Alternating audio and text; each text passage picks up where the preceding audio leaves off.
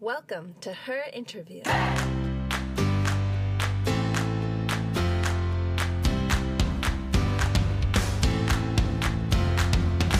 ก็สวัสดีค่ะ สวัสดีคุณผู้ฟังทุกท่านนะคะ ตอนนี้คุณผู้ฟังอยู่กับต่ายอาทิตยาบุญญารัตน์แล้วก็รายการ Her Interview Podcast ซีซั่น2นะคะ ที่ในวันนี้เนี่ยต่ายจะชวนคุณผู้ฟังเดินทางเข้าสู่ episode ที่ 4 ค่ะสำหรับในซีซั่นแรกนะคะ หลังจากที่ต่ายได้ชวนคุณผู้ฟังเนี่ยไปพูดคุยกับผู้เล่นบทบาทต่างๆ ในแวดล้อมสตาร์ทอัพเพื่อสะท้อนแนวคิดด้านนวัตกรรมของสตาร์ทอัพสะท้อนแนวคิดของเหล่านักนวัตกรนะคะ รวมไปถึงหน่วยงานต่างๆ ที่มีส่วนในการผลักดันแวดล้อมสตาร์ทอัพในเมืองไทย ทีนี้ในซีซั่นนี้ต่ายก็เลยอยากจะชวนคุณผู้ฟังค่ะ มาขยายภาพว่าการเข้ามาของเทคโนโลยี และก็นวัตกรรมเนี่ยมันมีส่วนในการขับเคลื่อนเศรษฐกิจยังไง มีบทบาทต่อการปรับตัวของธุรกิจในอุตสาหกรรมต่างๆ ยังไง ซึ่งในวันนี้นะคะต่ายจะชวนคุณผู้ฟังเนี่ยมาขยายภาพให้กว้างขึ้นไปอีกค่ะว่าแพลตฟอร์มโซเชียลมีเดียเนี่ยมันส่งผลต่อการปรับตัวของวงการสร้างสรรค์โฆษณา ส่วนของดิจิทัลเอเจนซี่แล้วก็มีเดียคอนเทนต์ยังไงบ้าง ในวันนี้นะคะแต่ก็ได้รับเกียรติจากคนที่อยู่เบื้องหลังของวงการโฆษณานะคะ ที่เขาใช้เทคโนโลยีเนี่ยเข้าไปร่วมพัฒนาแล้วก็ร่วมสร้างสรรค์ชิ้นงานค่ะ และตอนนี้นะคะต่ก็อยู่กับ พี่น้ำหวานชวนากีรติยุตะอมรกุลนะคะ Managing Director จาก CJ Work Digital Agency ที่คว้ารางวัลระดับโลกมาแล้วหลายต่อหลายรางวัลค่ะ แล้วก็อีกฝากหนึ่งของต่ายนะคะ ก็คือพี่แซมพลสันนกน่วมนะคะ ผู้ก่อตั้ง Get Talk Podcast นะคะ แล้วก็เป็นบรรณาธิการ Media Content ที่ชื่อ Mango Zero นะคะ จริงๆ แล้วพี่แซมเนี่ยก็มีประสบการณ์ในการทำสื่อมาตั้งแต่ traditional media ตั้งแต่ทำสมัยที่ทำปริ้นของ GM Magazine ด้วยเนาะก็สวัสดีทั้งพี่แซมแล้วก็พี่น้ำหวานนะคะ สวัสดีครับ สวัสดีค่ะ สวัสดีทีนึงครับแม่ตื่นเต้นจังเลยมา มาเป็นแขกรับเชิญในรายการห้องห้องห้องส่งของตัวเอง แต่ไม่ใช่รายการของตัวเองเออเออก็วันนี้นะคะที่ต่ายชวนทั้งพี่แซมแล้วก็พี่หวานมาคุยในรายการเนี่ย เพราะว่าในยุคนี้เนาะเป็นยุคที่โซเชียลมีเดียแพลตฟอร์มเนี่ยเกิดขึ้นมาเยอะมากเลย แล้วก็มีผลต่อการผลิตชิ้นงานของคนที่อยู่เบื้องหลังวงการโฆษณาอย่างดิจิทัลเอเจนซี่แล้วก็มีเดียคอนเทนต์ด้วย เทคโนโลยี แล้วก็นวัตกรรมเนี่ยเข้ามาส่งผลต่อการเปลี่ยนแปลงพฤติกรรมของผู้บริโภคอยู่ตลอดเวลา ซึ่งทำให้คอนเทนต์ที่อยู่บนโซเชียลมีเดียเนี่ยมันเกิดขึ้นมาเร็ว มันไปเร็วมาก แล้วก็มันส่งผลกระทบต่อวิถีชีวิตของคน มันทำให้คนเนี่ยมีความคิดมีมุมมองที่ปรับเปลี่ยนไปเร็วมาก ๆ แล้วก็อีกในแง่หนึ่งนะคะ ในยุคนี้เนี่ยเราเชื่อว่า data driven business ก็เลยอยากจะมาชวนพี่ๆทั้งสองคนคุยกันว่า Data เนี่ยมันขับเคลื่อนธุรกิจในวงการโฆษณาอย่างไงบ้าง จริงๆแล้วแอบเห็นพี่หวานเนี่ยไปสัมภาษณ์ในอเดเนาะพี่หวานบอกว่า Data มันคือ relationship economy ซึ่งอยากจะให้พี่หวานช่วย definition คำนี้ให้หน่อยได้ไหมคะ ว่าในมุมมองของคนโฆษณาเนี่ยมันมีบทบาทยังไงมันหมายถึงอะไรบ้าง ก็จริงๆอะค่ะถ้าเกิดว่าเรามอง Data เป็นคณิตศาสตร์ เป็นวิทยาศาสตร์อะ เราจะไม่เข้าใจมันหรอก เพราะว่าตอนเด็กๆอะเราตกคณิตศาสตร์อือฮะใช่ไหมเหมือนผมเลยเออแล้วเราก็เรียนวิทยาศาสตร์ได้เกรดหนึ่งอืมเออคุณพ่อคุณแม่เราก็กังวลกุ้มใจ แต่วันเนี้ยเป็นวันที่เราต้องลุกขึ้นมารู้เรื่อง Data เพราะว่าเราเห็นทางสว่างที่ปลายอุโมงค์เนอะของค่ะคน advertising ใช่ไหม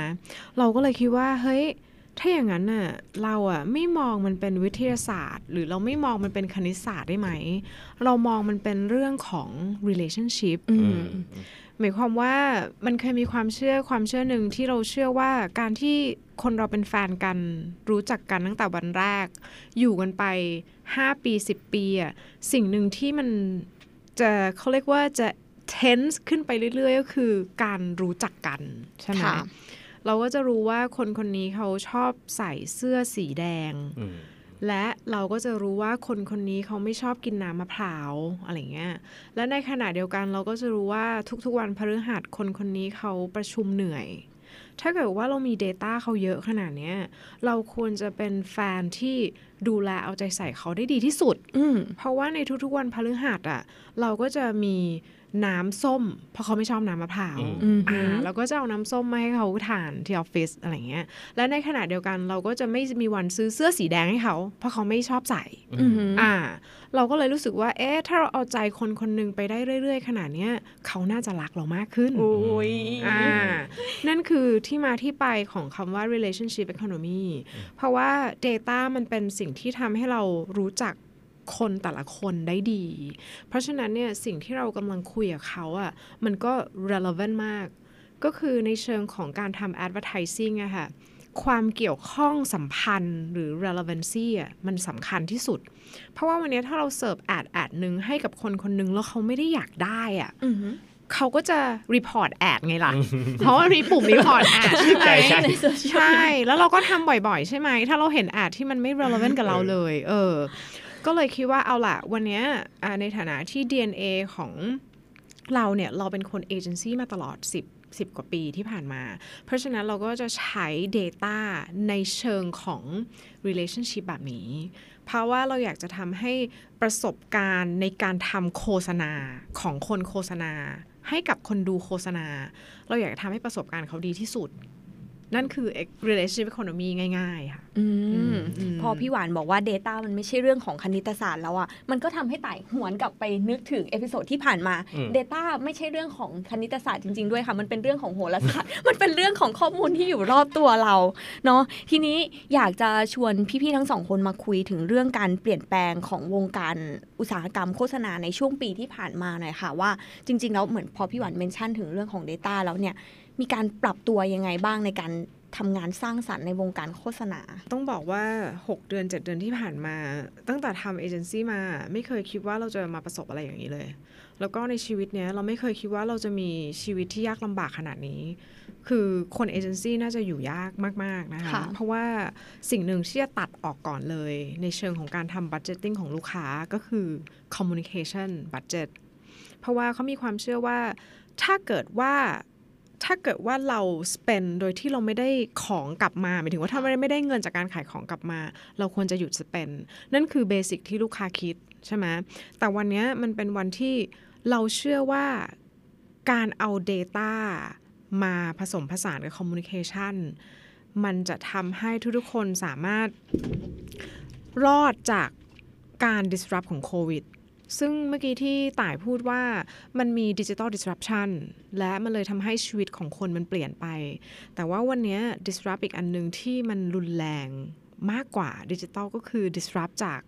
โรคระบาด มันเลยทำให้ 6 เดือน 7 เดือนที่ผ่านมาเนี่ย พี่หวานเนี่ยมีความพยายามที่จะเอา Data มาช่วยเหลือผู้ประกอบการหรือมาช่วยเหลือลูกค้า เพราะว่ายิ่งการเอา Data มาใช้ มันจะทำให้ มันจะทำให้เวลาที่เรายิงแอดอะค่ะ มันประหยัดเงินมากขึ้น ค่ะอ่าเพราะว่ามันไม่ยิงเลื้อยเปื่อยนึกออกใช่ไหมอย่างในห้องเนี้ยเรานั่งกันอยู่ 3-4 คน ถ้าเรารู้ว่าต่ายเป็นคนที่ไม่ดู Facebook เลยอะเราก็จะไม่เสียเงินยิงแอดให้ต่ายเลยอืมแปลว่าเราก็ประหยัดเงินไปได้ 25%แล้ว จากการรู้ว่าต่ายไม่เล่น Facebook แปลว่าความพยายามของ advertising agency ที่จะเอา Data เข้ามาใช้อะค่ะ มันอยากจะช่วยเหลือลูกค้าในเรื่องของการยิงแอดที่มันถูกต้อง การการเก็บเขาเรียกว่า โปรไฟล์ของลูกค้าที่ทำให้สุดท้ายแล้วมันส่งผลต่อยอดขาย ค่ะ ค่ะ มันก็มีความพยายามที่จะเอา Data เนี่ยมาใช้นะ ช่วงค่ะ โควิดที่ผ่านมา แล้วมันก็ได้ผลในบางอินดัสทรีที่เราทค่ะ อืมซึ่งอืมวงการโฆษณาเนี่ย ลูกค้านี่หมายถึงคนที่มาซื้อบริการของเรา แล้วก็อีกฝั่งหนึ่งเราก็ Delivery ไปให้คนที่เป็น User หรือว่าเป็นลูกค้าของลูกค้าที่มาซื้อเราอีกทีหนึ่งใช่ไหมคะก็จะเป็นลูกค้าในลูกค้าอีกทีหนึ่งอ่าฮะก็คือเรามีลูกค้าอือฮึที่มาจ้างเราทำงานค่ะและลูกค้าก็มีลูกค้าที่เขาต้องขายของให้ค่ะอ่าค่ะ ทีนี้กลับมาที่ลูกค้าที่มาจ้างเราทำงานเอเนี่ยอ ในช่วงเวลาที่ผ่านมา เขามีการปรับตัวอะไรยังไงบ้างไหมคะพี่หวาน ปรับมากปรับที่สุด พี่คิดว่าวงการที่ผ่านมาลูกค้าของพี่ปรับตัวสุดๆ เพราะว่า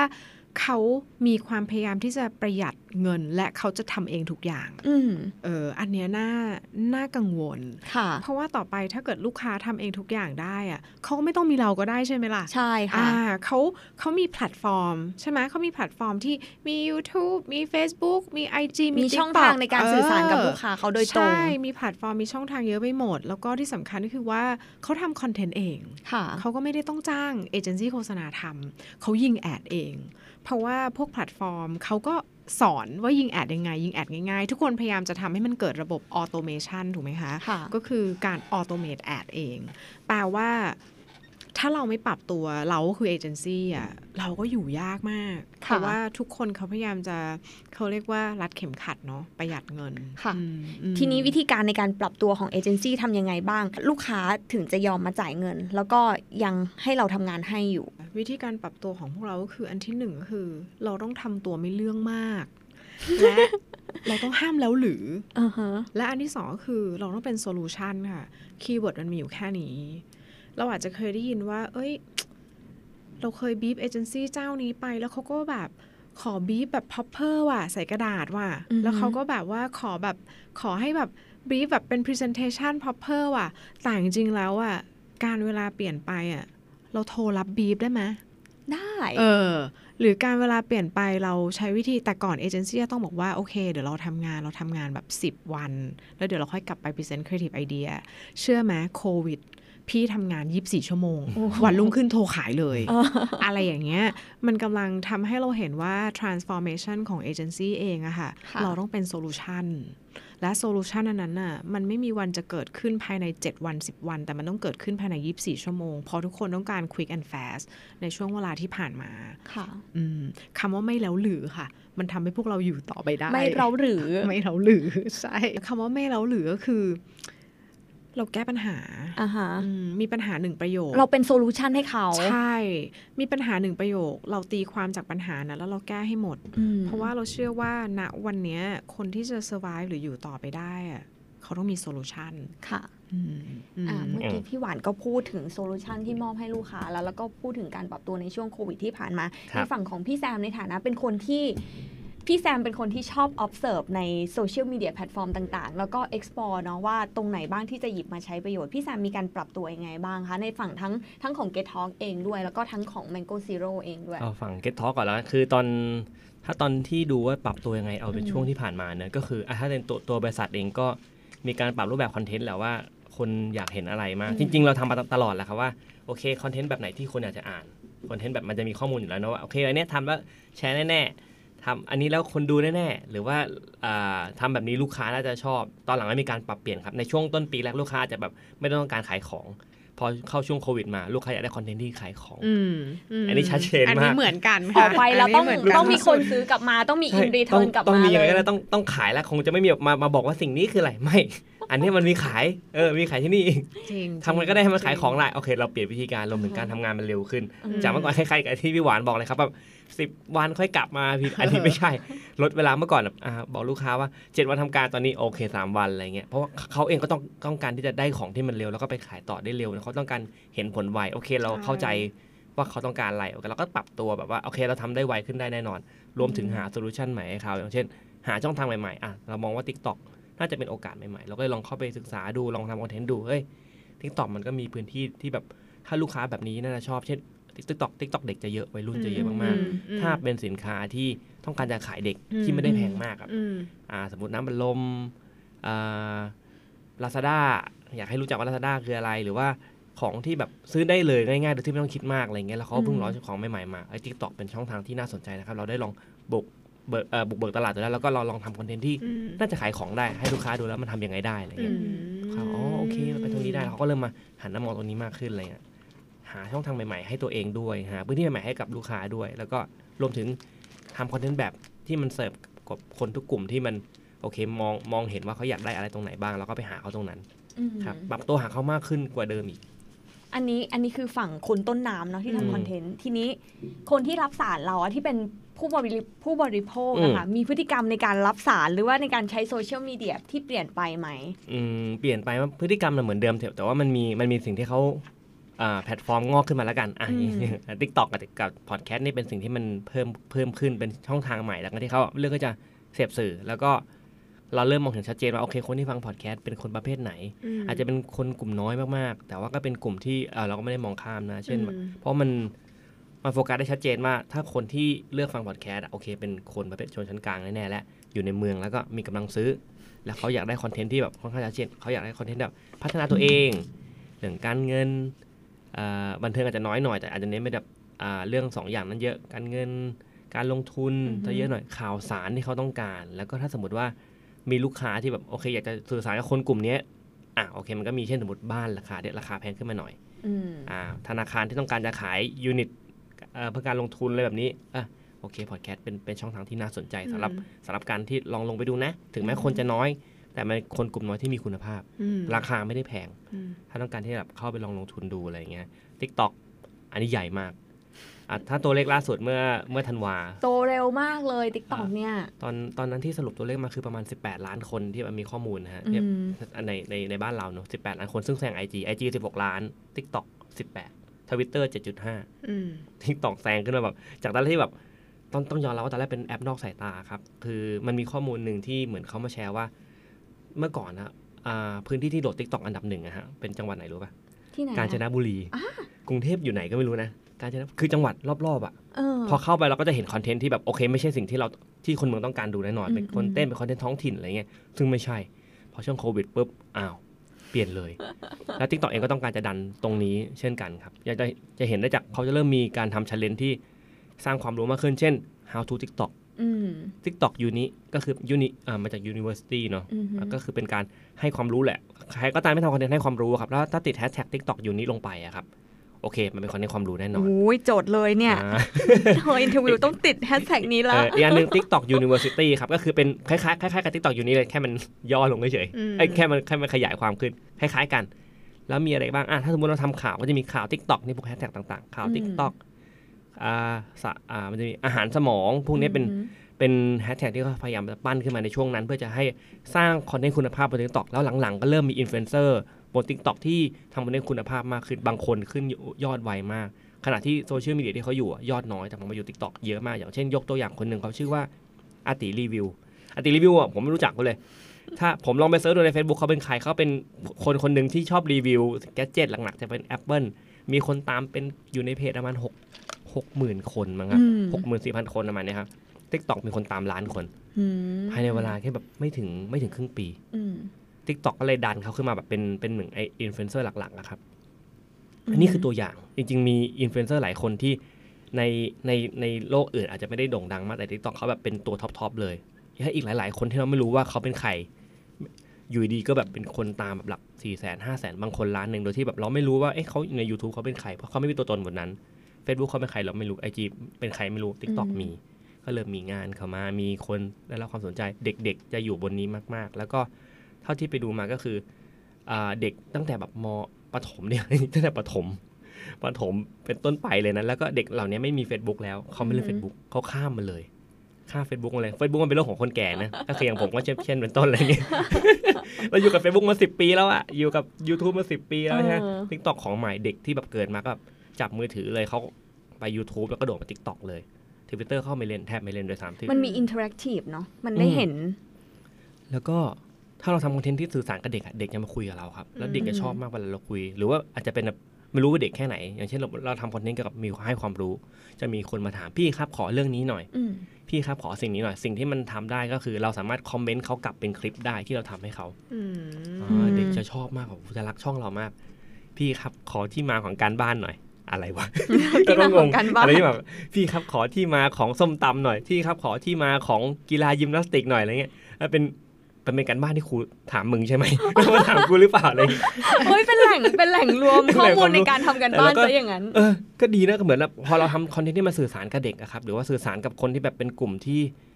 กลุ่มที่เขาอาจจะมองหาความรู้ที่เขาอาจจะแบบไม่คิดอาจจะขี้เกียจหาหรือเขาไม่รู้จะหายังไงเขาจะมาหาที่เรา ผมลองเปิดอีกแอดเคาท์หนึ่งผมชอบเล่นการ์ดโปเกมอน ชื่ออะไรคะไอ้เขาเอ่อนี้แอดเคาท์ชื่อว่าเขาเรียกผมว่า Pokemon Trainer โอ้อ่าอืมจริงจังอะจริงจังในการ์ดบอร์ดเกมการ์ดอยู่ตรงโต๊ะผมเลยเนี่ย ผมมีเป็นเด็กเลยอะผมเล่นทั้ง Magic ทั้งโปเกมอนจริงจังอะเนี่ย เด็กมาดูเยอะมากเออ ทีนี้พอโซเชียลมีเดียแพลตฟอร์มเกิดขึ้นเยอะแยะมากมายเนี่ยมันก็กลายเป็นทำให้ในแต่ละแพลตฟอร์มเนี่ยมันจะมี community ของคนที่เป็นคนติดตาม แล้วก็คนที่ทำคอนเทนต์แบรนด์แต่ละแบรนด์เนี่ยเวลาเขาเลือกซื้อ หรือว่าจะให้เราทำงานกับแพลตฟอร์มไหนเนี่ยเขาเลือกจากอะไรบ้าง เขาดูตรงไหนบ้าง พี่คิดว่าหลักๆเลยก็คือ แบรนด์เขามองว่าโซเชียลมีเดียเป็น generation ค่ะ หมายถึงว่าวันเนี้โซเชียลมีเดียมันเป็นตัวบอกว่าคุณเป็น generation ไหน เหมือนที่คุณซามบอกเลย ถ้าเราอยากจะคุยกับเด็กหน่อยอะค่ะเราจะไม่ไป passive platform ค่ะ passive platform ก็คือยกตัวอย่างก็อาจจะเป็นแบบยุคพี่หวาน ตอนนี้ก็ 40 แล้วเนาะ passive platform ตอนนั้นอะตอนนั้นที่เราอยู่ active มากเลยใน Facebook ใช่ไหมครับเมื่อ10ปีที่แล้วใช่ใช่เรา active มากเลยเราโพสต์นู่นเราคอมเมนต์ทุกอย่างนี่เราทำนู่นทำนี่ทุกอย่างกูต้องแชร์ฉันอยู่ที่ไหนฉันต้องบอกให้โลกรู้ แต่ว่าวันนี้เราดันอยู่ในนั้นแบบ passive เราก็เลื่อนดูอย่างมากแล้วก็กดแชร์แล้วเราก็ มีคอมเมนต์แคปชั่นนิดหน่อยหรือไม่มีเลยหรือไม่มีเลย เพราะว่าเดี๋ยวเพื่อนล้อเออมึงเป็นใช่อะไรเออเออกดไลค์แล้วเอ้ยเดี๋ยวมีคนมาเห็นอีกว่าเราไปไลค์อันนี้ใช่ ความเป็นตัวตนกระทบของเรารูปเยอะไปไม่ถึงอืมว่าเราเยอะไป ทีนี้ลูกค้าเองก็จะเลือกตามแพลตฟอร์มที่มันจะเป็นเจเนอเรชันแหละว่าเขาจะคุยกับเจเนอเรชันไหน แล้วก็อีกอย่างหนึ่งก็คือที่สำคัญก็คือว่า objective ของของการทำแคมเปญนะคะ มัน need active มากแค่ไหน ถ้า active ตอนนี้มันก็เริ่มจะมีความเป็นแบบเอ้ย TikTok ไหมอืมคุณหวานไหนลองทำ TikTok ซิ อะไรอย่างเงี้ย หรือแพลตฟอร์มที่แสดง attitude มาก ๆ เหมือน Twitter ลูกค้าก็จะแบบโอ้ยทำไหมอะไรเงี้ยก็น่าจะเป็นเรื่องของคาแรคเตอร์ของแพลตฟอร์ม แล้วก็แล้วแล้วก็ target audience นะคะค่ะแต่ว่าหลักๆแล้วอะปีเนี้ยเป็นปีที่เราพยายาม เราเชื่อว่าเราบินบินบินไปประชุมก่อนโควิด บินไปประชุมที่สิงคโปร์กับ Apple แล้ว Apple ก็พูดกับเราว่า you เชื่อไหมว่า Thailand เนี่ย เป็น the country of creators อืม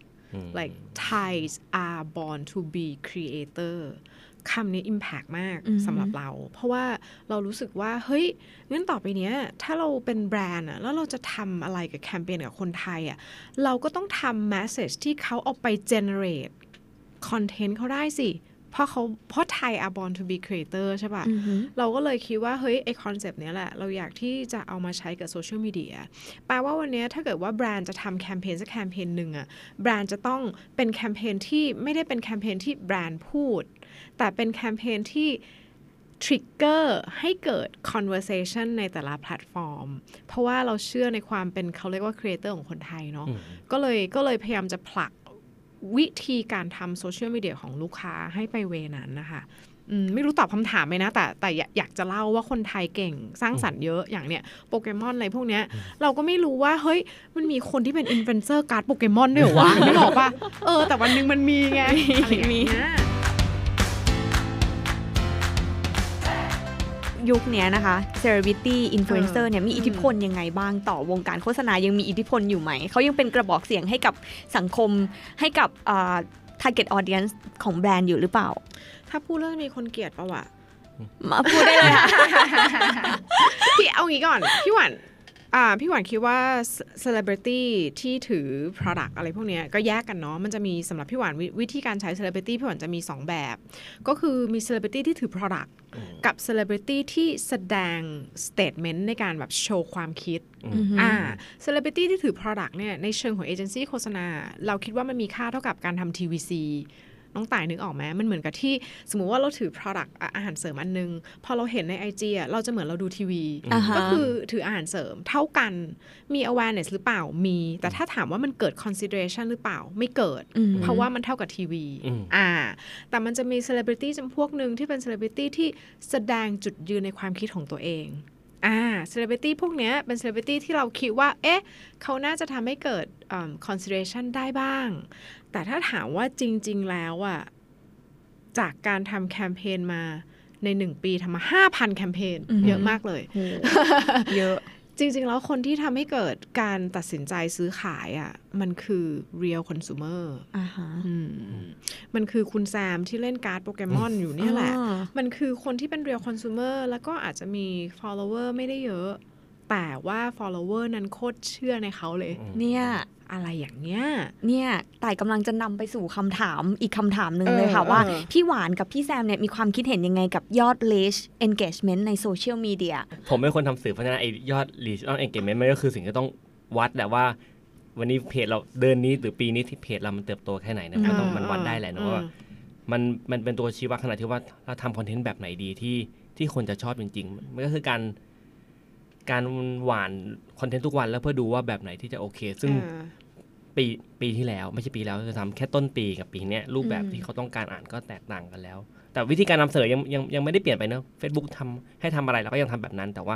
วิธีการเลือกคอนเทนต์มันก็เปลี่ยนไป อันเนี้ยเอามาวัดค่อนข้างจะชัดเจนมาก ซึ่งถ้ายอดลีดมันไม่ดีแชร์ไม่ดีคือ performance ของเพจมันไม่ดีอะครับโอเคโอกาสที่แบบลูกค้าจะเชื่อเรามันก็ยากเพราะเราก็อืมทำให้มันดีอยู่แล้ว สิ่งนี้ต้องก็ต้องดูให้เลยว่าเอ้ยต้องต้อง เป็นสิ่งสำคัญแล้วกันที่ผมแบบไม่ได้มองข้ามเลย แล้วก็แล้วก็เอาไว้เป็น priority หลักในการที่จะแบบคิดคิดงานมันคือแบบสิ่งที่แบบบอกเลยว่าแบบไหนที่แบบควรจะต้องทำอันนี้ไม่เวิร์กเราเราก็ไม่ทำเลยอืมหรือกระทั่งการทำพอดแคสต์เองก็ตาม ถ้าแบบคนฟังมันไม่คนฟังไม่ได้เยอะมากอะเราก็จะตัดออกเลย เพราะว่าอะถ้ามันไม่เวิร์กเราจะเสียเวลาทำทำไม เราหาแบบอื่นที่เขาต้องการดีกว่า คุณแซมตอบในมุมของคนทำคอนเทนต์ค่ะรีเอเตอร์อ่าใช่ครับใช่ไหมแต่ถ้าพี่หวานเป็น คนทำโฆษณาอืมเรามองอีกมุมหนึ่งอือืมมเพราะว่าเรารู้สึกว่าอืมเวลาที่เราเวลาที่เราบอกลูกค้าก่อนอื่นลูกค้าถามแบบนี้แหละอืมเอ้ยยอดเท่าไหร่เออยอดเท่ายอดเท่าไหร่ต้องถามโดนประจำเลยเออถามตั้งแต่แบบจำนวน follower เออ page มีแฟนไลค์เท่าไหร่เท่าไหร่ใช่ไหมเออเออยอดเป็นยังไงเออ แล้วเราก็จะพยายามจะบอกลูกค้าว่าลูกค้าคะการทำคอนเทนต์เนี่ยมันมีวิทยาศาสตร์กับไสยศาสตร์อืมนี่ใช่ไหมคะวิทยาศาสตร์ก็คือ ถ้าเกิดว่าเราเก่งเลขเราคำนวณเลยค่ะ เราอยากได้ reach เท่าไหร่อืมเราอยากได้ engagement เท่าไหร่ เราซื้อบูทเอาเออเออ เราซื้อ แต่ถ้าเกิดว่าเรามองในเชิงไสยศาสตร์ creativity ของคอนเทนต์ต่างหากที่มันเป็นไสยศาสตร์อืมหมายถึงว่ามันซื้อไม่ได้นะอืมเออ แต่ว่าถ้าเรามี creativity เยอะเนี่ย ออร์แกนิกมันดีนะอืมเออ อันนี้แหละค่ะ ที่เราต้องสวดมนต์หมู่ร่วมกันอืมเพราะว่าเราใช่ไหมคำนี้เออเราอยากทำให้มันดี เออเราอันนั้นภาวเรื่นาองกันหเถนึ่อะงแต่เราก็ตอบลูกค้าไปว่า เราเชื่อว่า reach กับ engagement น่ะ มันเป็นการแสดง brand loyalty to page นั้นอืมๆหมายความว่าถ้าเรา loyal to page ของพี่แซม เราก็จะเข้ามาบ่อยอืๆมแล้วเราก็จะมาดูคอนเทนต์ของพี่แซมใช่ไหมแต่ในเชิงของเอเจนซี่โฆษณา ปลายทางของคุณน่ะคือคุณอยากได้ยอดขายอืมเออแปลว่าต่อให้เราสวดมนต์หมู่ engagement เยอะแค่ไหนอะ่ะแต่ถ้าเกิดว่าเราไม่ได้มี trigger point ให้ไปขายอะ่ะหรือไปอืมซื้อ product อะ่ะยอดขายมันก็ไม่มาอืมก็คือก็พยายามจะให้ลูกค้าดูเป็นองค์ประกอบร่วมกัน ทั้งยอด loyalty to page นั้นอืมๆกับวิธีการเขียนคอนเทนต์ที่มันไป trigger sale อืมเพราะเหมือนที่คุณแซมบอกนั่นแหละว่าพอช่วงโควิด ลูกค้าก็อยากได้ยอดเซลล์เนาะใช่ครับเอออย่ามาอาอยากรัมพบทเยอะไม่ต้องเยอะ อย่าขายของ โอเคได้ครับเข้าใจเออซึ่งเออซึ่งมันก็เออทำให้ไต่เห็นภาพ แล้วก็กลับไปเมื่อกี้คำถามที่ไต่ ถามพี่หวานไปเนาะว่าอินฟลูเอนเซอร์หรือว่าเซเลบริตี้เนี่ยมีส่วนหรือเปล่า ทีเนี้ยก็เลยกลับไปมองว่า เอ้ยถ้าทำคอนเทนต์ที่ดีมีคุณภาพมันเกิด engagement เกิด interactive ระหว่างคนที่ทำคอนเทนต์เอง แล้วก็คนที่เป็นแบบ follower ที่เขามามี interact กับ กับคอนเทนต์นั้นมันก็อาจจะทำให้ได้ยอด reach ยอด engagement แล้วก็สร้างยอดขายได้ในทีหลังด้วยเหมือนกันใช่ไหมคะ พี่คิดว่ามันเป็น combination ว่ะอืมมันอาจจะไม่ได้แปลว่าการที่มีเซเลบริตี้มา en- อ่ามามาเต้นสมมุติอือฮึแล้วคนมา engage มันจะสร้างยอดขาย แต่ว่าจุดพี่พี่มองว่าอันนั้นนะเป็น awareness ค่ะแต่ว่าจุดใจความสำคัญน่ะพี่ยังเชื่อในการอธิบาย reason to believe สมมุติว่าคุณแซมทำคอนเทนต์ใน TikTok มีคนมาเต้น อาหารเสริมอะไรสักอย่างหนึ่งใช่ไหมคะ พี่หวานเห็น แต่พี่หวานก็อยากจะไปเสิร์ชใน Google อยู่ดีอ่าฮะอ่าว่าเฮ้ยที่เราเห็นใน TikTok ของคุณแซมเขามาเต้น เฮ้ยมันคืออะไรวะอ่าแต่พอเราเสิร์ชใน Google ปุ๊บอะเราไม่เจออมคอนเทนต์ที่อธิบายเลยว่าว่านี่มันมันคืคือออะอะไรไรอ่าฮะใช่ พี่ก็อาจจะไม่ไปยัง การซื้อขายตรงนั้น เพราะว่าพี่ก็อาจจะไม่เชื่อ เพราะว่าสามหน้าแรกของอือฮึ Google ไม่มีอาหารเสริมที่ฉันเห็นใน TikTok อืมเต้นเลยอะไรเงี้ยอืมันอาจจะมีความจำเป็นที่จะต้องเขาเรียกว่า โอบล้อมอ่ามันด้วยหลาย ๆ อย่าง เพื่อที่จะทำให้เกิด consideration to purchase ให้ได้อืมเออ เหมือนมาขาย เหมือนมาขายแผ่น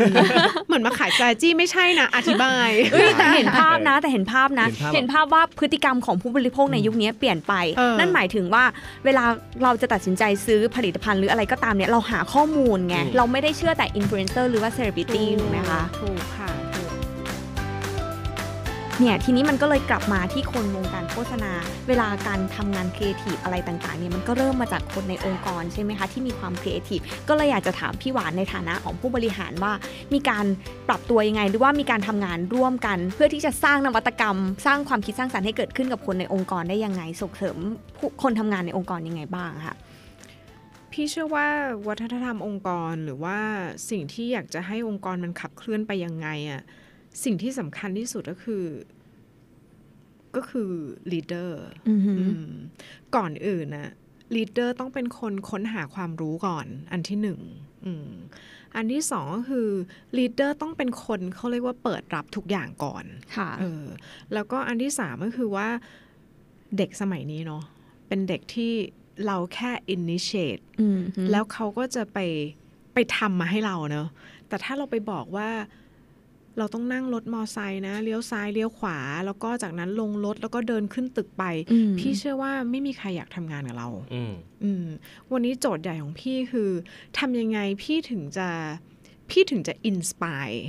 ให้น้องๆ ลุกขึ้นไปค้นคว้าหาความรู้ แล้วก็กลับมาเล่าให้เราฟังอืมไม่ว่าจะเป็นการทำ Data Management Platform เรื่องราวใหม่ๆที่ออฟฟิศเนี่ย พี่พูดแค่ประโยคเดียวนะ แล้วพี่ก็บอกว่า โอเค เดี๋ยวเรามาเจอกันอีก 3 วัน แล้วมาบอกพี่ว่าทำยังไง บริษัทเราถึงจะเป็นบริษัทที่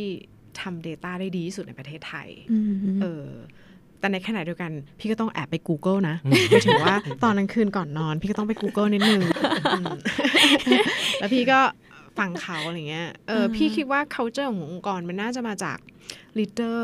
เพราะฉะนั้นเนี่ยเราอาจจะไม่ได้ ไม่ได้สอนเขามันต้องทำยังไงหรือว่าวิธีการที่ดีที่สุดก็คือ แสดงออกมาให้เขาเห็น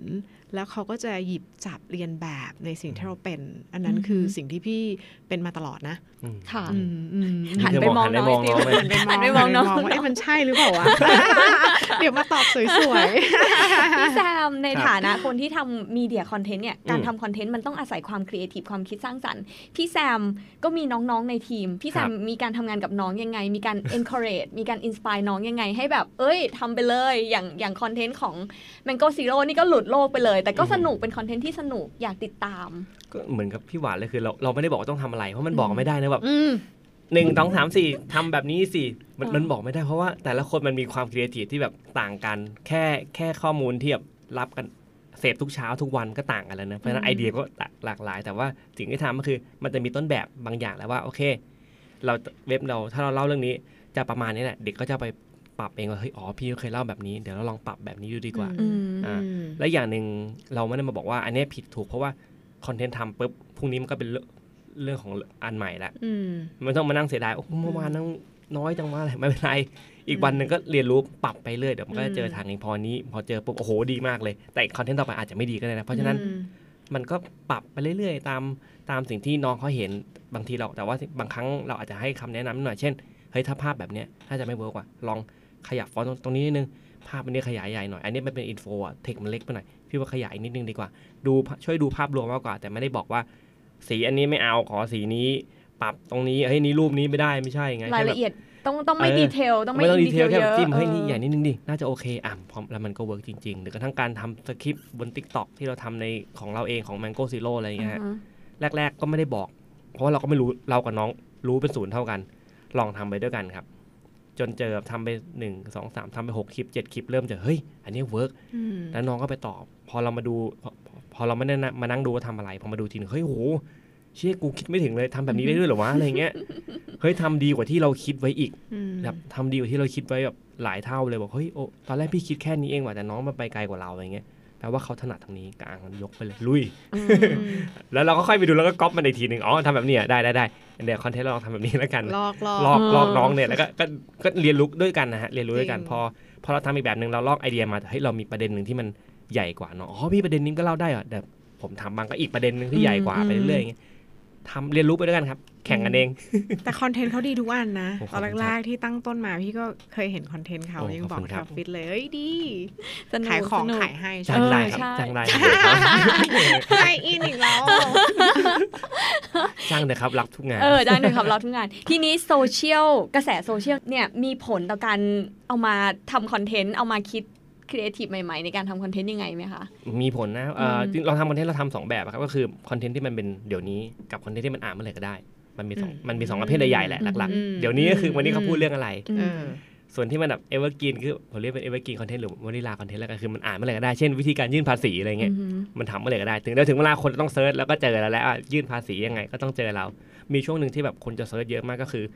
ทำพาสปอร์ตที่คลองเตยอะตอนนั้นมันมีอืมที่คลองเตยเนาะอ่าฮะเมื่อเมื่อสองปีที่แล้ว มันยังไม่มีใครไปทำเราทำแล้วก็ติด SEO คนก็ search เข้ามาบ่อยๆ นี่คือเมื่อไหร่ก็ได้ ส่วนทีนี้เอ่อมันมีผลยังไงคือถ้าถ้าณตอนเนี้ยมันจะมีอะผมเอา TikTok นะ TikTok มันมีแฮชแท็กผมก็จะไปมอนิเตอร์ทุกวันนะเขาพูดเรื่องอะไร มันมีแฮชแท็กไหนที่ TikTok กำลังดันอืมอืมอะถ้ามันดันสิ่งนี้แล้วเรามาดูว่าเราทำคอนเทนต์เพื่อเล่าเรื่องแบบนี้อะไรไปกับเขาได้บ้าง แล้วมันจะเวิร์กทุกครั้งที่ทำแบบเออเวิร์กจริง ๆ แบบ สมมติต้องการหนึ่งแสนวิวเออมันก็ได้จริงๆอะไรเงี้ยอืมส่วนนอกโลก TikTok อะ Facebook มันใช้วิธีนั้นอาจจะไม่ได้ละอืมันคงใช้เพราะติ๊กเอ่อเฟซบุ๊กมันไม่ได้มีแฮชแท็กในการที่จะนำไปสู่คอนเทนต์ใช่ไหมอืมแต่มันกลายเป็นประเด็นว่านะวันเนี้ยในสังคมองค์รวมเขาพูดเรื่องอะไรอ่าเราค่อยหยิบเรื่องนั้นมากกว่าอืมใน Twitter แฮชแท็กอาจอาจมีผลก็จริงแต่วิธีการคิดคอนเทนต์เราคงอาจจะไม่ได้เกาะกับทวิตเตอร์ตลอดเพราะแป๊บเดียวมันก็หายไปแล้วอืมอะมอันนี้ก็คงจะเป็นเรื่องอื่นแทน ที่มันเป็นอืมอาจจะเป็นคอนเทนต์ในเอาร์กินแทนที่แบบ retweet ได้ง่ายมากกว่าอืมอ่าอาจจะมีการหยิบเกาะคำหยิบหยิบคคำำปังนิดหน่ปุอยริเย่เอออะไรเงี้ยแล้วแต่ว่าวันไหนมันจะมีคำใหม่ปังปุริๆเย่สับแต่มันผุดขึ้นมาเรื่อยๆแต่พอเนอะทวิตเตอร์มันไปไวมากนะอืมมันก็แบบอาจจะเกาะไปไม่ได้ มันคงจะเป็นอือฮะต้องเป็นวิธีอื่นมากกว่า ส่วน YouTube เราอาจจะไม่ได้ลงไปในโลกนั้น แต่มันก็อืมเราก็ทำคอนเทนต์ที่แบบดูได้เพลินๆยาวๆ แล้วกันลงไปแทนอืมแต่ละแพลตฟอร์มมันมีวิธีคิดในการสร้างคอนเทนต์ที่แตกต่างกันนะครับอืมของเราแบบทุกอย่างมาใช้ที่เดียวกันคงไม่ได้แน่จริงๆจริอืงม ทีนี้พฤติพฤติกรพฤติกรรรมมผู้บริโภคก็เปลี่ยนไปเรื่อยๆ ปรับไปทุกวันเนาะอืมอย่างคอนเทนต์นี่ก็เปลี่ยนไปเร็วมากอืมๆเลย มันก็เป็น challenge ใหญ่ของคนวงการโฆษณาเหมือนกันมีการปรับตัวมีการรับมือกับอันนี้กับเรื่องนี้ยังไงคะปรับ challenge ของคนทำโฆษณา คือเอาจริงๆอะคอนเทนต์แบบที่คุณแซมบอกอะที่มันต้องทำเดี๋ยวนี้วันเนี้ยอันนั้นอะสำหรับพี่อะยากโคตรอืมคือมันเหมือนแบบ คือเราต้อง เราต้องรู้กี่เรื่องวะเออในวันเนี้ยวันนี้มันเขาพูดเรื่องอะไรอะเออหยิบมาไล่พูดเรื่องนี้สมมติเมื่อวานวันนี้ต้องประกันสังคมเลยเออวันเนี้ยอย่างวันนี้ผมดูแล้วโอเคเมื่อวานประกันสังคม วันนี้ต้องมีเรื่องประกันสังคมต่อแน่ๆยังไงยังไงเราก็ต้องพูดแต่พรุ่งนี้มันอาจจะเป็นเรื่องอื่นแล้วใช่ใช่สำหรับเอเจนซี่โฆษณาเราเวลาเวลาเราคิดอะค่ะเราเราเราจะเราต้องห้ามคิดแบบแอดฮอกแบบนี้ก่อน เพราะว่าเราอาจจะไม่ใช่คนละเป็นคนทำคอนเทนต์แต่เราจะต้องทำยังไงให้ ให้ strategy ของเรามันมัน sustainable พูดเป็นภาษาที่ไม่ใช่ภาษาขายงานก็คือทำยังไงให้ไอ้ long term ของแบรนด์เนี่ย มันอยู่ได้ยาวๆ โดยที่วันนี้คอนเทนต์มันจะเป็นอะไรก็ได้ อันนั้นเรื่องหนึ่งนะ เพราะว่าเอาจริงก็คือว่าพี่ต้องบอกก่อนว่าบางทีเราเปลี่ยนไม่ทันขนาดนั้น แต่เราจะต้องทำยังไงก็ได้ให้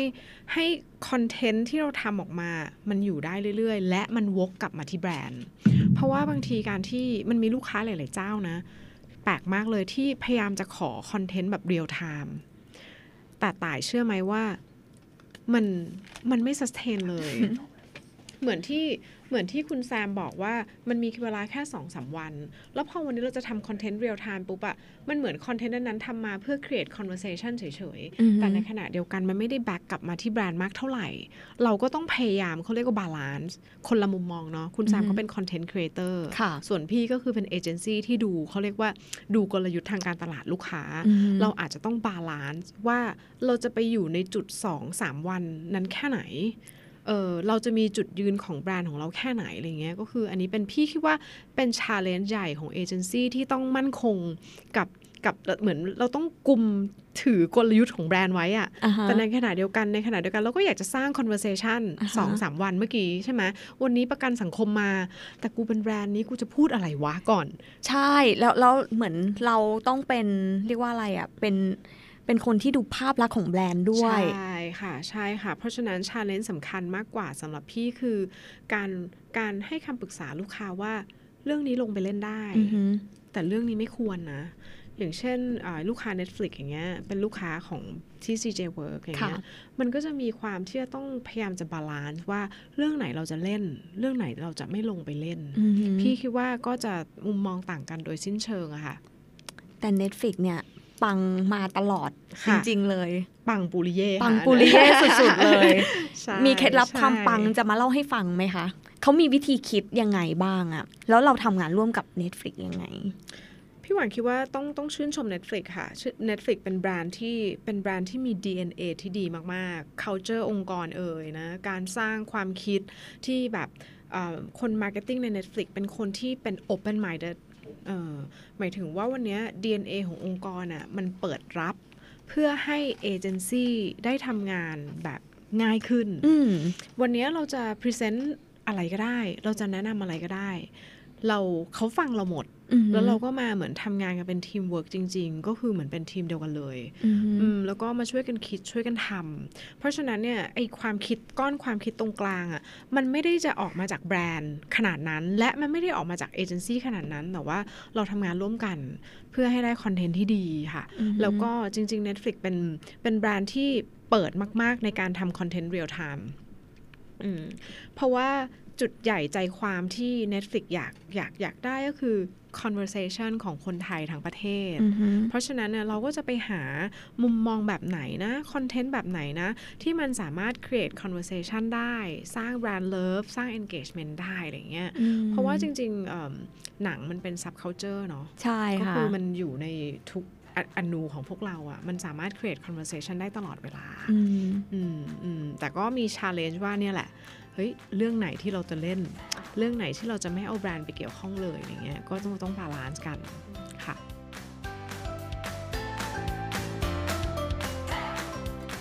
คำว่าไวรัลมันมาทุกยุคทุกสมัยเลยเนาะแล้วยุคเนี้ยในมุมมองของพี่หวานกับพี่แซมมันคิดว่ายังไงไวรัลเหรอใช่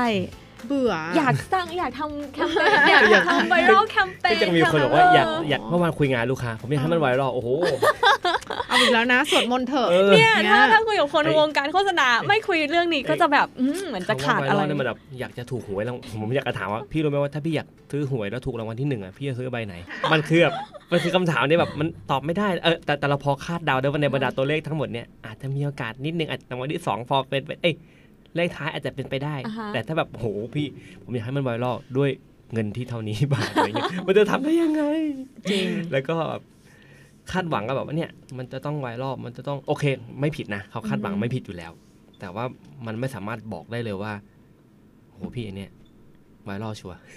จริงค่ะ มันมันแค่คาดการณ์ได้ว่า อาจจะเป็นไปได้นะครับอะไรเงี้ยอืมก่อนอื่น พี่ก็จะเตือนสติลูกค้าสองอืมพอยไม่ถึงว่าต้องกุมมือนั้นๆ แล้วก็ค่ะเตือนสติพอยแรกก่อนก็คือว่าให้เราคิดว่าไวรัลเป็นเอฟเฟกแต่ไม่ใช่ brief ค่ะ เออ ตั้งสติก่อนนะ อย่าบีบด้วยไวรัลก่อน ไม่งั้นคือ key message สำคัญกว่าบีบหรือยัง พี่จะขายอะไรพี่บอกมาก่อนเอใช่ออย่างแรกพี่จะขายอะไรพี่บอกจะทำมาอะไรก่อนพี่ทำอะไรอ่าอ่าให้เอาไวรัลเป็นเอฟเฟกคนโฆษณาทุกคน อยากได้ไวรัลหมดอืมแต่เราไม่สามารถตั้งต้นบรีฟจากไวรัลได้ เออ อันนั้นเรื่องที่หนึ่งก่อน เรื่องที่สองที่ต้องเตือนสติกันก็คือ เราจะเตือนสติว่าไวรัลมันไม่ได้นำพายอดขายนะคะ เดี๋ยวเนี้ยอืมอือเอหืออพี่อยากได้อะไรอ่าพี่จะขายของเปล่าหรือพี่อยากได้คนเออพูดพี่อถึยากงได้เฉอะไรยหรือแต่ถ้าแต่เกิดพูดว่าถึงเนี่ยพูดถึงในทางที่ๆทางไหนอะเออในทางไหนด้วยนะเออพี่อยากได้อะไรคือไวรัลวันเนี้ยแต่ว่า ปลายปลายทางของพี่อะพี่อยากได้เซลล์เพิ่มขึ้น 5%เลยนะไวรัลไม่มาค่ะพี่อืมเออเซลล์ถ้าอยากได้เซลล์เราต้องไปขายของค่ะต้องพี่ขายของเออบอกราคาแล้วลดลงเหลือเท่าไหร่อะไรเงี้ย ใช่ แล้วเราก็เลิกคุยกันถึงไวรัลเพราะว่าทุกวันนี้ถ้าเอาไวรัลตั้งต้นบนโจทย์ครีเอทีฟนะครีเอทีฟมันจะแบบปิดประตูใส่แล้วมันจะวิ่งหนีไปเลย มันจะไม่รับบีฟนั่นแปลว่าเราไม่มีเคล็ดลับความสำเร็จของการทำงานชิ้นหนึ่งที่อาจจะบอกว่าเฮ้ยองค์ประกอบของการ ทำไวรัลโฆษณามันมีอะไรบ้างอะไรเงี้ย เราไม่มีตรงนี้ใช่ไหมคะอ่าอาจจะคาดมีเดาไหมได้อะถ้คาดเดาคาดเดาถ้ลองถ้คาดเป็นเดาไวรัลให้ให้พี่แซมคาดเดาก่อนะให้พี่แซมลองคาดเดา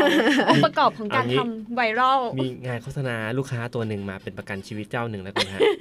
ผมเห็นตั้งแต่เห็นตั้งแต่หนังเห็นตัวหนังตั้งแต่แรกรู้สึกว่า อันนี้ไวรัลอ่าฮะแต่ในเชิงที่แบบคำด่าแน่นอนนี่ไงไวแล้วรัลเนกาทีฟโอ้หรือโพซิทีฟเออแล้วก็จริงอย่างอย่างที่คิดไว้เลยว่าเหมือนเราเราเห็นพ้องต้องกันว่ากูว่าอันเนี้ย เตรียมรับแรงกระแทกได้เลยหรอหรอ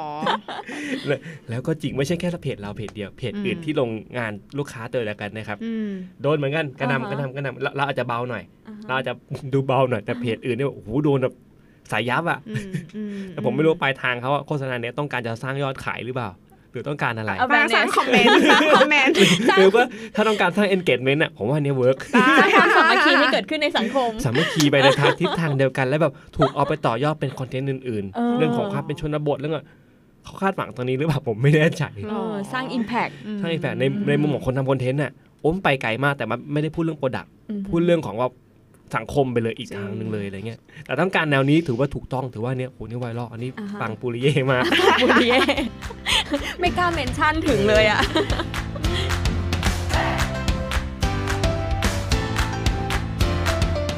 สังคมได้เรียนรู้อะไรบ้างเมื่อโฆษณามีอิทธิพลในการสร้างทัศนคติกับคนในสังคม เราเป็นคนผลิตชิ้นงานโฆษณางานสร้างสรรค์ขึ้นมาเนี่ยเราสามารถเรามีศักยภาพในการชี้นำสังคมให้ไปในทิศทางใดทิศทางหนึ่งได้ พี่หวานมีความเห็นยังไงบ้างคะพี่คิดว่าคนโฆษณาเป็นคนที่มีความสามารถในการเชฟสังคมอืมก่อนอื่นอันที่หนึ่งก็คือเบสิกง่าย ๆ คือเราฉายภาพสังคม เวลาที่เราทำโฆษณาเราก็จะหยิบอินไซต์ของคนกลุ่มนี้ขึ้นมา วันหนึ่งที่เราทำโฆษณาเครื่องสำอางค่ะ แล้วเครื่องสำอางพูดว่าเป็นไวท์เทนนิ่งทำให้หน้าขาวอือฮึมีการวัดมากมายที่มันวัดได้ว่าหน้าคุณจะขาวขึ้นอือฮึนะสามปีที่แล้ว กับปีนี้มันเปลี่ยนไปอืมเพราะว่า เราเชื่อในความเท่าเทียมกันของสีผิวอืมอือฮึอืมเล่าแบบแมสเซจเดิมไม่ได้ละ ใช่เราก็จะเปลี่ยนค่ะ เราไม่อยากจะให้สังคมต้องมามองว่า เฮ้ยพี่ผิวค้ำพี่เป็นคนอือฮึผิวค้ำเพราะฉะนั้นเนี่ยพี่จะโดนร้องแต่เด็กใช่ไหมอืมพี่ก็จะมีความรู้สึกว่า เฮ้ยแล้วทำไมอะทำไมเราถึงต้องฉายภาพนั้นซ้ำๆซ้ำๆอะอืมมันมีคนไทยครึ่งค่อนประเทศที่ผิวค้ำอืมใช่อ่าวันนี้เราเลยลุกขึ้นมาเปลี่ยนวิธีการพูด เราเชื่อว่าผิวทุกคนน่ะสวยได้เหมือนกัน เพียงแค่ให้คุณดูแบบแทนที่จะเปลี่ยนจาก white เราอาจจะพูดถึงเรื่องของ bright ขึ้น หรือว่าเราพูดถึงเรื่องของความสดใสขึ้น มันก็จะเปลี่ยน message นั่นคือหน้าที่ของคนทำโฆษณา เรามีหน้าที่ฉายภาพที่ถูกต้อง เรามีหน้าที่สร้าง ethic ที่ดี อะไรก็ตามที่มันอะไรก็ตามที่มันไม่ work แล้วเราอยากจะหยิบยกให้มันมาเป็น social movementวันนี้คนโฆษณาทำได้ อืม พี่คิดว่าพี่เชื่อมาตลอดนะ ว่าว่างานพี่เป็นแบบนั้น อืม มีงานโฆษณาชิ้นไหนที่ที่ฉายภาพแบบนี้แล้วแบบพี่ๆทั้งสองคนชอบมากงานๆไหโฆมษคะณาที่ฉายภาพแบบนี้ใช่ไหมใช่ถ้านึกตอนนี้ไวๆจะเดี๋ยวตอบงานตัวเองก็ไม่งานได้ได้ตอบงานตัวเองก็ไม่ได้เนอะก็ได้นะขายต้องขอเอางงานคนอื่นเนี่ยเออเออเงินคนอื่น นึกแป๊บอะงั้นระหว่างพี่แซมนึกเดี๋ยวกลับไปถามพี่หวานก่อนดีกว่าเออว่า การผลิตชิ้นงานโฆษณาแต่ละครั้งเนี่ยมีการออกไปเก็บข้อมูลไหมคะมีทีมออกไปเก็บข้อมูลไปเก็บ Data เพื่อหาอินไซต์ของลูกค้าไหมคะพี่เชื่อว่าอินไซต์ที่ดีที่สุดก็คืออยู่ใน Google กับพันทิปค่ะหมายถึงว่ากระแสสังคมเออหมายถึงว่าคนหลาย ๆ คนชอบถามว่า เฮ้ย ที่ CJ Work เรามี tool อะไรบ้าง ค่ะ เรามีการทำแบบเอ่อทำ questionnaire อะไรบ้างอะไรอืเงี้ยม พี่ตอบทุกคนเวลาที่เขามาสมัครงานแล้วเขาถามหา tool พี่ก็ตอบว่าที่ออฟฟิศไม่มีเครื่องมืออะไรเลยค่ะ ที่ออฟฟิศทำสามอย่างค่ะ อันที่หนึ่งก็คือไปนั่งร้านกาแฟอือฮึไปมองหาว่าวันนี้เขาแต่งตัวอะไรกันวะวันนี้เขาอืมแต่งหน้าทาปากหน้าตาเป็นยังไงวะที่ออฟฟิศคืออ่านพันทิปเยอะอือฮึเออเพราะว่าอยากรู้ว่า sentiment ของคนไทยเฮ้ยเราเป็นยังไงวะเออตอนนี้เรามีความคิดเรื่องของเอิ่ม gender equality คนไทยคิดได้ไง เออแล้วก็ที่ออฟฟิศเสิร์ช Google เพราะว่าใน Google มันบอกหมดนะคะอือฮึว่าว่าว่าใครคิดอะไรยังไงอะไรเงี้ยเพราะฉะนั้นก็คือสิ่งสิ่งเนี้ยมันเป็นสิ่งที่เราบอกน้องๆว่าทูไม่มีอยู่จริง อยากจะรู้อะไร ออกไปตามหา ออกไปนั่งมอง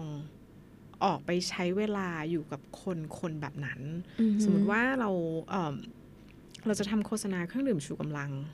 ถ้าเรามัวแต่นั่งอยู่ในออฟฟิศมองมองหาทูเนี่ย จะรู้ไหม ว่าพี่ๆข้างนอกเขาเขาใช้ชีวิตยังไงอะไรเงี้ยเอออมก็เลยก็เลยคิดว่าอินไซต์ที่ดีที่สุดก็คือไป experience ค่ะอืมค่ะอะเมื่อกี้นึกออกแล้วแต่ไม่เออไม่ใช่งานของผมเองอ่าฮะเป็นงานของอ่า Salmon House อ่าฮะมีงานตัวหนึ่งเป็นโฆษณา เครื่องดื่มนอนแอลกอฮอล์ที่อ่าไม่ไม่ไม่ไม่ใช่น้ำมันลมนะฮะอ่าฮะเออเขาพูดถึงแบบว่าเขาพูดถึง เขาพูดถึงว่าทำไมเครื่องดื่มน้ำมันลมอะจะต้องให้เด็กดูแบบว่า จะต้องออกไปซ่าออกไปกล้าออกไปทำอะไรข้างนอกสิวะอ่าฮะเล่าเรื่องอื่นได้ไหมอะไรอย่างเงี้ยเออเล่าเรื่องอื่นได้ไหมแล้วเขาก็เล่าแบบว่าโอเค ถ้าเล่าอีกแบบหนึ่งโดยที่แบบไม่ต้องให้เด็กมันออกไปซ่าเด็กมันไม่ได้มีท้ายเดียว เด็กมันมีตั้งหลายท้ายเด็กบางคนก็แบบชอบอยู่บ้านนิ่งๆอ่านหนังสือเล่นกับแมวเว้ยอืมเล่าแบบนี้ได้ไหมวะอะไรเงี้ยก็ก็ลองเล่ามันเออก็สนุกดีอันนี้อันนี้ในมุมของเรามันรู้สึกแบบว่าเออเราก็สงสัยมานานแล้วว่าเออนั่นสิทำไมทำไมเครื่องดื่มมาลมมึงต้องเออกูต้องออกไปซ่ากูต้องเป็นคนที่แบบเออ กูอินโทรเวิร์ดไม่ได้นะกูต้องเป็นเจริงห้ามอินโทรเวิร์ดมึงต้องออกไปข้างนอกมึงต้องไปทำไปผ่านเออโพลชีฟไปรุ่นมีครั้งเดียว แบบอื่นได้ไหมวะเออเออจอยากริงจริงเออเพราะรู้สึกแบบเออพอทำแบบนี้ แบบนี้ก็ได้ไหมอะแบบเด็กอืมบางคนก็แบบก็ขอแค่นี้กูก็มีความอยู่บ้านนั่งเล่นกับหมาต่อจิ๊กซอว์ก็มีความสุขแล้ววัยรุ่นมันมีหลายแบบปะวะทำไมต้องจริงจำกัดเอาวัยรุ่นต้องมีแค่แบบเดียวเออใช่จริงเฮ้ยจริงแต่ชื่นชม แต่ชื่นชม production ของแซล Salmon House Salmon House นะอืมเพราะเขาแบบเหมือนนำเสนอเรื่องราวที่มันเป็นมิติที่ต่างออกไปอะให้ให้สังคมได้เห็นว่า เฮ้ย เนี่ย เรามีปัญหาเรื่องนี้นะ เหมือนค่อยๆ หยิบจับเรื่องนั้นเรื่องนี้มาใส่ในแต่ละแคมเปญโฆษณาแบบเออ ชอบมากชอบเหมือนกันแล้วประเด็นกับลูกค้าก็ยอมกันอะเอาอันนี้ก็ได้เอาเอเวอรนี้แล้วลูกค้ายอมลูกค้ามากก็มันก็เลยแบบ reverse กลับมาครับที่เหมือนที่พี่หวานแบบยกกรณีตัวอย่างของ Netflix อะไรอย่างเงี้ยค่ะ ที่เขาแบบ เฮ้ย การทำงานกับเอเจนซี่มันคือการต้องเปิดใจต้องรับฟังเนาะเพื่อที่จะฟังมิติใหม่ ฟังความคิดเห็นใหม่ ๆ คนอื่นเนี่ยมองกลับมาที่แบรนด์ยังไงบ้าง อืม ที่เราเล่ามาตั้งแต่แรก พี่หวานก็เกริ่นนำมาในเรื่องของ Data ใช่ไหมคะ ทีนี้มันก็เลยแต่ก็เลยมองว่าอืมในมุมมองของแต่เนี่ยแต่มองว่าเอเจนซี่เนี่ยเหมือนเหมือนกับเป็น consult ให้กับลูกค้า ซึ่งเรามี Data มากมาย เราฟังกระแสสังคม เราเห็นมุมมองที่มันต่างออกไป ซึ่งอันนี้จะเป็นจุดเด่นหรือเปล่าคะที่ทำให้ลูกค้าเนี่ยกลับมาใช้บริการเรายังอยู่กับเรา พี่คิดว่าจุดจุดเด่นจริงๆอะก็ เรื่องนั้นด้วยส่วนหนึ่ง อีกเรื่องหนึ่งก็คือเราอาจจะต้องมีความเป็น real time agency อือหือความเป็น real time ก็คือว่าเรารู้ปัญหาตอนนี้ค่ะเราแก้ปัญหาตอนนี้ แล้วเราก็เป็นคนสมัยนี้ เหมือน positioning ของ agency ของพี่เนี่ย เมื่อต้นปีเนี่ย เราพยายามจะคุยกันเรื่องของ today agency อือฮึ เราเชื่อว่าวันนี้เราต้องเป็น today agency ให้กับลูกค้าใช่ไหมแต่พอช่วงโควิดเว้ย เราว่าเราเป็น real time agency แหละแกน่าจะต้องเร็วทางกันแล้วตอนใช่นี้ใช่เหมือนกันเออคล้ายๆกัน แล้วพอมีกระแสสังคมเกิดขึ้นมีลูกค้าแบบกริ้งมาไหมพี่แซมว่าเอ้ยพรุ่งเนี้ยขอทำคอนเทนต์นี้ออกมาหน่อย ยอมจ่ายเลอ่าถ้ายอะไรเงี้ยอะปะมีมีต้องมีแน่มีอันเนี้มียมีแบบว่านี่มันต้องเล่นกับกระแสสังคมเนาะจริงๆสองเดือนแรกจะเงียบๆลูกค้ายังงงว่าไม่รู้ต้องทำอะไรไงเออผมว่าผมว่านิ่งกันทุกคนแหละแบบเอออึ้งว่าเอาไงดีแต่พอ มันเริ่มฝุ่นมันเริ่มจางลง โอเค อยากขายหรือว่าอยากบอกสิ่งเนี้ยก็จะโทรมา และแน่นอนอย่างที่เราปรับคือเราก็จะแบบลดอ่าลดระยะเวลาจาก 7 วันอืมเหลือ 3 วัน โอเคอืมทำได้ ลุยเลยในคุณภาพที่เท่าเดิมให้นะอะลูกค้าก็แฮปปี้จริงเราอาจจะเหนื่อยหน่อยแต่ว่าก็เป็นช่วงที่ต้องปรับตัวแล้วครับ จริงจริงจอืริงมจริงแต่สุดท้ายแล้ววงการเอเจนซี่ก็มีการเอา Data เข้ามาทำงานสร้างเพื่อเพื่อที่จะแบบเหมือนสร้างสรรค์ชิ้นงานเยอะเหมือนกันในทุกมิติเลยเท่าที่ฟังมานะคะพี่ๆทั้งสองคนมีอะไรจะเสริมไหมคะอืมถ้า Data ในมุมของของผมของคนทำคอนเทนต์แล้วกันมันสำคัญอืมมากๆแหละเพราะว่าเรามองมองข้ามไม่ได้ ถ้าเราไปเล่าเรื่องที่แบบเขาไม่ได้สนสนใจเลยตลอดเวลาอะไรเงี้ยอื มมันก็ใครจะมาดูเราแต่จริงๆแล้วไอ้คอนที่ที่ผมบอกว่ามันเป็นวานิลาคอนเทนต์น่ะแต่มันก็มีพื้นฐานว่าคนส่วนใหญ่สนใจอะไรอืมหรือว่าเขากำลังมองหาคอนเทนต์นี้อยู่หรือเปล่า เราก็จะรู้อยู่แล้วว่าโอเค อันเนี้ยทำแล้วมันต้องมีคนเสิร์ชแหละอันนี้อืมทำแล้ว ยังไงก็ตามมันมีประโยชน์กับเขาได้ไม่ไม่ไม่ใช่วันนี้อาจจะเป็นอืมพรุ่งนี้หรือเดือนหน้าก็ได้ยังไงมันก็ต้องควรจะต้องมีไว้ แต่ภายใต้พื้นฐานความเป็นไปได้ของ Data ที่อย่างที่บอกว่าเขาพูดถึงเรื่องนี้มาโดยตลอดอืมมันมีอะไรบ้างอันเรื่องง่ายๆเถอะเก็บเงินสุขภาพ ไปเที่ยวที่ไหนดีอืมอาหารนู่นนี่นั่นที่แบบเราพอจะรู้อยู่แล้วนะว่าโอเค สิ่งนี้เขาต้องหาเราก็ทำเสิร์ฟไว้รอสิ่งที่แบบมันมีข้อมูลอยู่แล้วแหละ อีกฝั่งหนึ่งก็ต้องทำตลอดก็คือ วันนี้เขาทำเขามองหาอะไรยังไงก็ต้องทำควบคู่ไปเรื่อยๆยังไงก็มองข้ามไม่ได้เลยครับ จริงค่ะ จริงส่วนในมุมมองของเอเจนซี่โฆษณาก็คือ Data มันมันอยู่ใน process ของเราตลอด ไม่ว่าจะเป็นตั้งแต่ก่อนเราเริ่มทำงาน ตอนแรกที่ Creative คิดว่าตอนแรกที่เล่าเรื่อง Data ให้ Creative ฟัง Creative ถามว่า คืออะไรบะหวาน มันเอาไว้ทำอะไร เออ แล้วเราต้องรู้อะไรบ้างว่าหวานอ่าฮะเออพอเราเล่าดีๆ แล้วเล่าเป็นคอนเซปต์ให้เขาฟังอะเขาก็เก็ตว่าแบบ เฮ้ย จริง ๆ จริง ๆ เราก็ทำ Creative Data ได้นี่อืมเราก็ทำงาน Creative ที่ดีเพื่อได้ Data ที่ดีได้นี่ ใช่ไหมหรือในทางกลับกัน เราก็เอา Data ที่ดี มารังสรรค์เป็นงาน Creative ที่ดีได้นี่อืมจริง ๆ แล้วมันก็อยู่ตลอดเวลาของคุณนั่นแหละ แต่เพียงแค่ว่าวันเนี้ยมันได้ยินบ่อย พอมันได้ยินบ่อย มันก็เลยกลายเป็นคำจำและคำสำคัญอือฮึแล้วก็กลับมา trigger ครีเอทีฟเองว่า แล้วกูมียังวะแบบ Data กูมียังวะแต่จริงๆอะมันคือการที่คุณเอา Data คุณเอา Insight คุณเอา stat ทั้งหลาย มาสร้างเป็นงานไงอือฮึเออหรือในขณะเดียวกัน เราก็มีวิธีการที่จะเอางานครีเอทีฟไป collect data อืมจากสมัยก่อน เวลาเราทำงานครีเอทีฟแล้วเราได้ 58 ล้านวิวอะ แล้วมึงเอาวิวไปทำอะไรอะอ่าเออเออ หรือเอาวิวไปแลกตั๋วเครื่องบินซึ่งแลกไม่ได้เออแลกไม่ได้นะแลกไม่ได้ก่อนทำไมเราต้องภูมิใจว่าเราได้ร้อยล้านวิว แต่ถ้าเราแล้วเดี๋ยวพรุ่งนี้ก็ต้องทำใหม่อีก ใช่เออแต่ถ้าเรามองไปในเชิงของ อ๋อร้อยล้านวิวนั้นมันคือ Data Point อ่าฮะ Data ของคนที่โชว์ interest อือฮึในคอนเทนต์ของแบรนด์เรา เราก็อาจจะเอา Data นั้นไปหยิบจับทำ post campaign หรือทำอะไร ต่อจากนั้นอะไรเงี้ยเออวิธีการมองก็จะเปลี่ยนไป ความภาคภูมิใจของมันที่มันจะได้ร้อยล้านวิวอะมันอาจจะไม่ได้ภูมิใจแค่นั้นอือฮึมันอาจจะวันนี้ทุกครีเอทีฟจะเดินเข้ามาถามว่า เอ้ยหวาน แล้วมันมี Data ตรงเนี้ยที่มันไปหยิบจับใช้กับงานงานนี้ได้ไหมเราพรีเซนต์งานอย่างนี้ได้ไหมอะไรเงี้ยอืมมันก็จะเริ่มมีมากขึ้นอะไรเงี้ยค่ะเดต้าไว้พยากรณ์เออเออมันมีอะไรอะไรอย่างเงี้ยเออนี่ไงเรกลับมาต้องที่พูดโหให้มันง่ายๆราศาสตร์อีกครั้งใช่หนึ่งใช่ เพราะมันคือ stat เออ โหราศาสตร์มันก็คือ stat ใช่ไหมใช่อืมอืมอืมอืมก็เลยทำให้ต่ายได้เห็นว่าการทำคอนเทนต์ออกมาแต่ละคอนเทนต์เนี่ย พี่ๆทั้งสองคนก็มองว่ามันจะต้องสร้าง Impact ต่อสังคมต้องเป็นประโยชน์กับลูกค้าด้วย กับคนที่ทำคอนเทนต์ด้วยอืมแล้วก็ต่อสังคมด้วย ใช่ไหมคะถูกค่ะถูกต้องใช่แล้วค่ะอืมมีอะไรอยากจะเสริมไหมคะ ดีใจที่ได้มาพูดคุยด้วยนะคะค่ะแล้วก็แล้วก็หวังว่าในอนาคตเราน่าจะเราน่าจะได้คุยกันมากขึ้นในเชิงค่ะของ Creative Data เพราะว่าจริงๆเราอ่าอยากจะบอกว่า Data เป็นทางออกของ Communication อืมอืมก็ถ้าในอนาคตถ้าได้มีโอกาสอาจจะได้คุยกันลึกๆว่าเฮ้ยมันทำงานไงวะ มันเป็นยังไงวะ ชวนมาแน่นอนค่ะพี่หวานเอออะไรอย่างเงี้ยส่วนอะส่วนของผมก็ในมุมของคนทำคอนเทนต์แล้วกันก็คิดว่าคิดเหมือนกันว่า Data มันคือสิ่งที่ทำให้กำหนดทิศทาง ตัวงานของเราได้เลยว่าทำแบบไหนแล้วมันจะ work เอออ่อ่า มันมันหมดยุคแล้วที่แบบว่าไวรัลอินดี้หรือว่าไวรัลอะไรเงี้ยแบบฉันอยากทำแบบนี้มันจะต้องมีคนเห็นเฮ้ยแต่จริงๆแล้วการทำแบบนี้แล้วมีคนเห็นอะมันก็ไม่ใช่ว่าผิดนะครับ มันก็มีคนเห็นแต่มันจะเป็นกลุ่มกลุ่มหนึ่งที่คนต้องการยกตัวอย่างเช่นสมมติผมชอบการ์ดโปเกมอนอืมมันต้องมีคนกลุ่มหนึ่งที่ดูการ์ดโปเกมอนผมมีคนชอบตกปลามันก็ต้องอืมมีคนที่ดูเรื่องตกปลาอืมชอบ พาโอ้ยพาที่ตลาดใหญ่เอออ๋อจริงๆแต่แต่ละพื้นที่มันมีตลาดของมันเองเพราะฉะนั้นไอ้ความเป็น segment เนอะ segment ของมันเองความอืมอินดี้มันอาจจะไม่มีแล้วมันกลายเป็นความ mass ที่เฉพาะกลุ่มเอออ่า mass กลุ่มเนี้ยแล้วไอ้ความ mass เฉพาะกลุ่มมันจะมีมากขึ้นเรื่อยๆ กลุ่มมันก็กลุ่มจะขยายโตขึ้นเรื่อยๆเรื่อยๆเลยทีนี้มันจะกลายมันจะหมดยุคคำว่าmass หรือไม่ mass แล้วมันกลายเป็นว่าทุกอย่างแม่ง mass หมด แต่มันแค่แบบว่าจะ mass มาก mass น้อยเท่านั้นเซิร์ฟใครจะ delivery เออคนใช่กลุ่มไหนใช่ครับ แล้วก็โดยที่ ข้อมูลต่างๆที่มีก็กลับมาที่ Data Data เนี่ยมันสามารถเอามาบอกได้เลยว่าไอ้คนกลุ่มเนี้ยเขาชอบมองหาอะไร ถ้าเราอืมเป็นคนทำคอนเทนต์ที่เฉพาะกลุ่มมากๆ แต่มันแต่คุณจะรู้แหละว่า คนที่มองหาคอนเทนต์ที่มาอยู่กับเราเนี่ยเขาอยากได้อะไรอืมนั่นคือ Data ที่คุณต้องเก็บแล้วก็อืมทำมาเพื่อเสิร์ฟเขาอืมคอมมูนิตี้คุณจะโตโตโตขึ้นเรื่อยๆแล้วก็อืมอะไรไม่รู้ที่มันจะตามมาก็แล้วแต่แหละแต่ว่าเนี่ยแหละครับก็ทำทำตามไปทำในสิ่งที่แบบ